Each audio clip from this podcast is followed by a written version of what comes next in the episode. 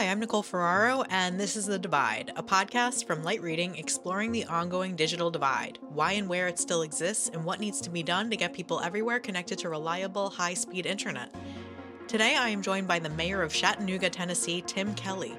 We met up when the mayor was visiting New York City to discuss Chattanooga's broadband evolution over the years, how fiber broadband has transformed the local economy, and what issues are still upholding the digital divide for Chattanooga residents. We are also joined by Dr. Duncan Earl, president and CTO of Qubitekk, to discuss a recently announced partnership with Chattanooga's EPB to launch a quantum network in the city and what access to quantum computing means for Chattanooga's digital future. Mayor Kelly, welcome to the podcast. So nice to see you in Manhattan. Thank you. Thank you for having me. Lovely to be here. It's my pleasure. Um, so let's talk about your wonderful city, Chattanooga, Tennessee. It has been out in front of other U.S. cities for many years in terms of its fiber broadband. Um, it's a pretty well known story. You guys have been a gig city for over a decade now. But why don't you tell us a little bit about that backstory, how, how you guys got to this point, and where the network is now? Well, I, am extremely lucky. Uh, I say this all the time to be the mayor at a time like this because I'm standing on the shoulders of some very visionary people that had the foresight to make these infrastructure investments. So we now have a 600 square mile fiber optic network. Um, um, again, sadly for the United States, one of the only municipally owned uh, uh, broadband networks um, in the United States. We recently upped our max speed to 25 gigs. Incredible. Um, yeah, you can download a, a two-hour high def movie in about 30 seconds. Wow. Um, and and but but again, uh, th- this also gives us the opportunity uh, to do things like this uh, quantum network, which we can which we can talk about. So uh, we yes. see it as a huge competitive advantage for Chattanooga, um, and you know again, cities like Chattanooga really are fighting for our economic relevance. So we're I'm, I'm really fortunate to be a mayor with a of a, of a city with this asset.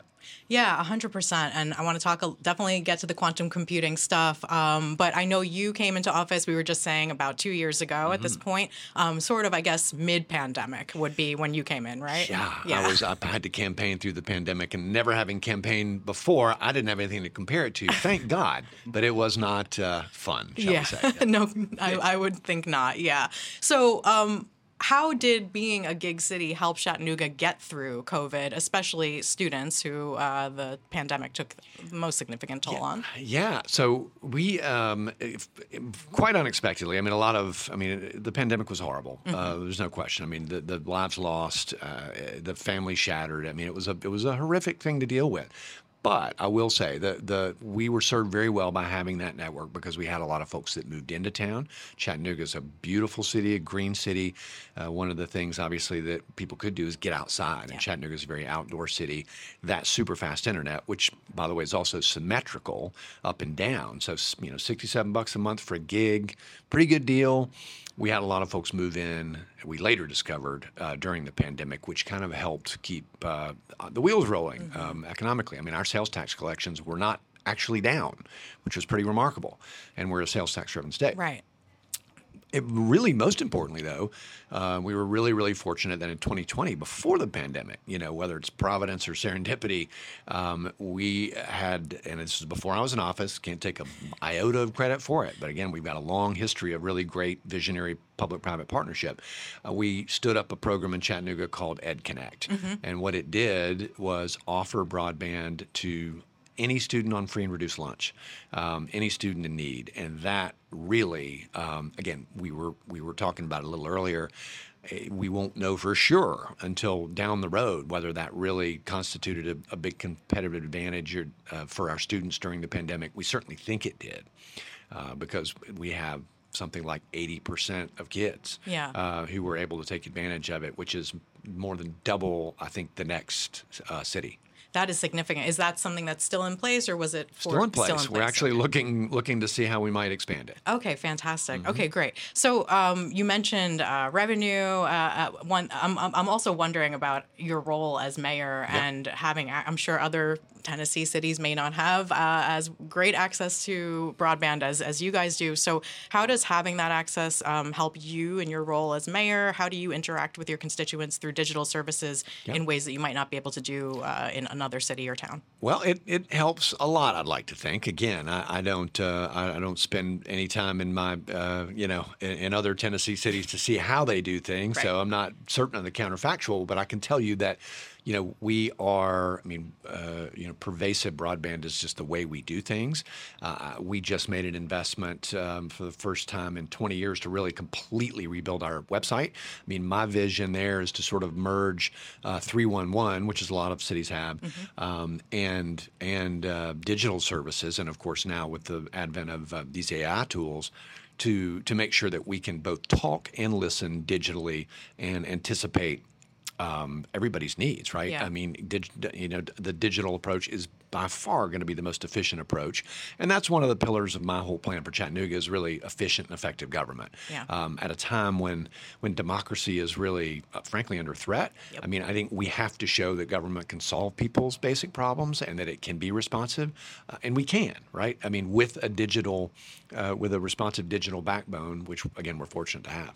And you know, I know that this has been in place for quite a while now, but I would assume your constituents are receptive to using oh, digital technology at oh, this yeah. point. They're they're very engaged. They uh, are. Yeah. I mean, again, there is a bit of an age barrier there. Where again, we're really fortunate. A part we have a partner in this work called the Enterprise Center in mm-hmm. Chattanooga mm-hmm. that's led by a woman named Deb Socia, who is uh, very well known in, in these circles of digital equity nationally. Um, and we lead a lot of. Um, we have a program called Tech Goes Home. So we'll go out to senior centers and have classes there to teach people how to use uh, basic tech. Mm-hmm. Um, you know, they're not classes of 500 people in a in a university auditorium, but but it is making a dent. Yeah. Um, and and and so that we're fortunate, and we'll continue to to push that needle. Awesome. Yeah, all that digital equity stuff is essential, and it's something that Absolutely. every city and town in America is grappling yep, with. Yep. Um, and is going to have the funds to grapple with. Yes, uh, we can exactly. get into that a little bit too. Yep. Um, but let's talk about uh, your local economy. Mm-hmm. A lot of local economies, rural economies, have changed over the pandemic, um, uh, especially as broadband expands. But how have Chattanooga's broadband advancements and the emergence of remote work in the past couple of years changed your local economy? Yeah. And I know you've also had an emerging startup scene. Tell me about some of the tech advancements that have come about as a result of all of this great uh, access. It's been fascinating. Um, and I can't say that it's all been great, right? Because sure. we, we've got an affordable housing issue now that we really didn't have before. We had, the people moving into town definitely had something to do with bidding up prices. We still saw this in a lot of cities like Chattanooga during the pandemic, and we have stood up a hundred million dollar fund to address that. So it's entirely manageable and certainly worth it, right? We wouldn't, I would not have it otherwise. Um, the frustrating thing from a mayoral perspective was was knowing who they who these folks were. Mm-hmm. So, for example, you know, in the old days, um, you know, the Chamber of Commerce would come and say, "Hey, here's the CEO of XYZ Corp. He just came to town. Here is 500 employees or her 500 employees. Go talk to them and learn about what they do." And suddenly now, instead, we're working with this long tail. I mean, I'd run into people that were working for Boston Consulting or Spotify or you name it, yeah. and and it would drive me crazy because as mayor and as a as a somebody with an entrepreneurial background, like I want these people to know each other. I want to get them involved in the in the in the civic life of of Chattanooga to to make the most uh, use of them, and and you can't you can't do that, right? So we're still grappling with that. Um, we did a survey right when I came into office, actually used our, our remarkable utility, EPB, to sort of just say, I, I, just asked them to run a simple filter, ask people who moved here from a prior address. Um, more than 50 miles away because they asked a prior service address. Send them this short survey. Mm-hmm. And it was about what they found remarkable about Chattanooga. And guess what showed up? Our outdoors and our internet. There you go. And so, uh, yeah, so it's it's been a, a huge net positive, and it's brought a lot of people to town. I mean, again, candidly, I'm still unpacking it. We're still stumbling across people yeah. that are there. Uh, and and again, I have this kind of abstract faith as an entrepreneur that that these things will lead to uh, company creation and uh, and value creation. And so we do have, for example, a um, an incubator uh, um, called Brickyard that some local guy started and it brought people in from from all over, uh, really all over the world. Mm-hmm. Uh, and I don't think that would have been possible without our digital infrastructure. So. Yeah, that's amazing. So let's bring our friend Duncan into yes. the conversation over here. Um, Duncan, why don't you first just tell us? Because well, let me set the stage. Earlier, you brought up uh, this quantum network that um, EPB is launching in partnership with um, Qubitekk. So why don't you tell us, Duncan, about Qubitekk and um, about this project in Chattanooga? Sure. So, so thank you. It's, it's good to be here. Um, so Qubitekk is a quantum networking company. We are actually headquartered in San Diego, but about a year and a half ago, we uh, opened an office in Chattanooga. And it's really, we're focused on integrating quantum technologies that are just now coming to market and starting to emerge. So when you think about quantum technology, there's kind of three legs to the stool. There's quantum computers that will be super, super fast, faster than anything we're, we're familiar with today. There's secure communications, which will allow us to avoid hacks and cracks of, of the codes that we currently use today. And then there's sensing, which can sense earthquakes and do precision timing distribution, all kinds of uh, uh, sort of solutions that are much faster than classical solutions. Awesome. And I think it's pretty obvious why you chose Chattanooga for this project, but I'll let you elaborate. Yeah, so I, so to be honest with you, when we first started uh, work on secure communications for the electrical grid, we were doing a project for the Department of Energy, and we were using a different utility, not not the one that's located in Chattanooga, not EPB. I won't mention their name. Okay. But quantum requires some very specific requ- uh, requirements of the uh, optical fiber that we use. It's very delicate um, quantum bits that you're passing, and so the fiber has to be prepared just the right way, and you need very strong support from whoever the fiber optic owner is. Mm. And we weren't getting that from the utility we had, so uh, so we were introduced to EPB in Chattanooga, and we were just blown away with the, the capabilities. We hadn't heard of them before, uh, but it quickly became clear that they were just a world class fiber optic network that was unparalleled in the United States.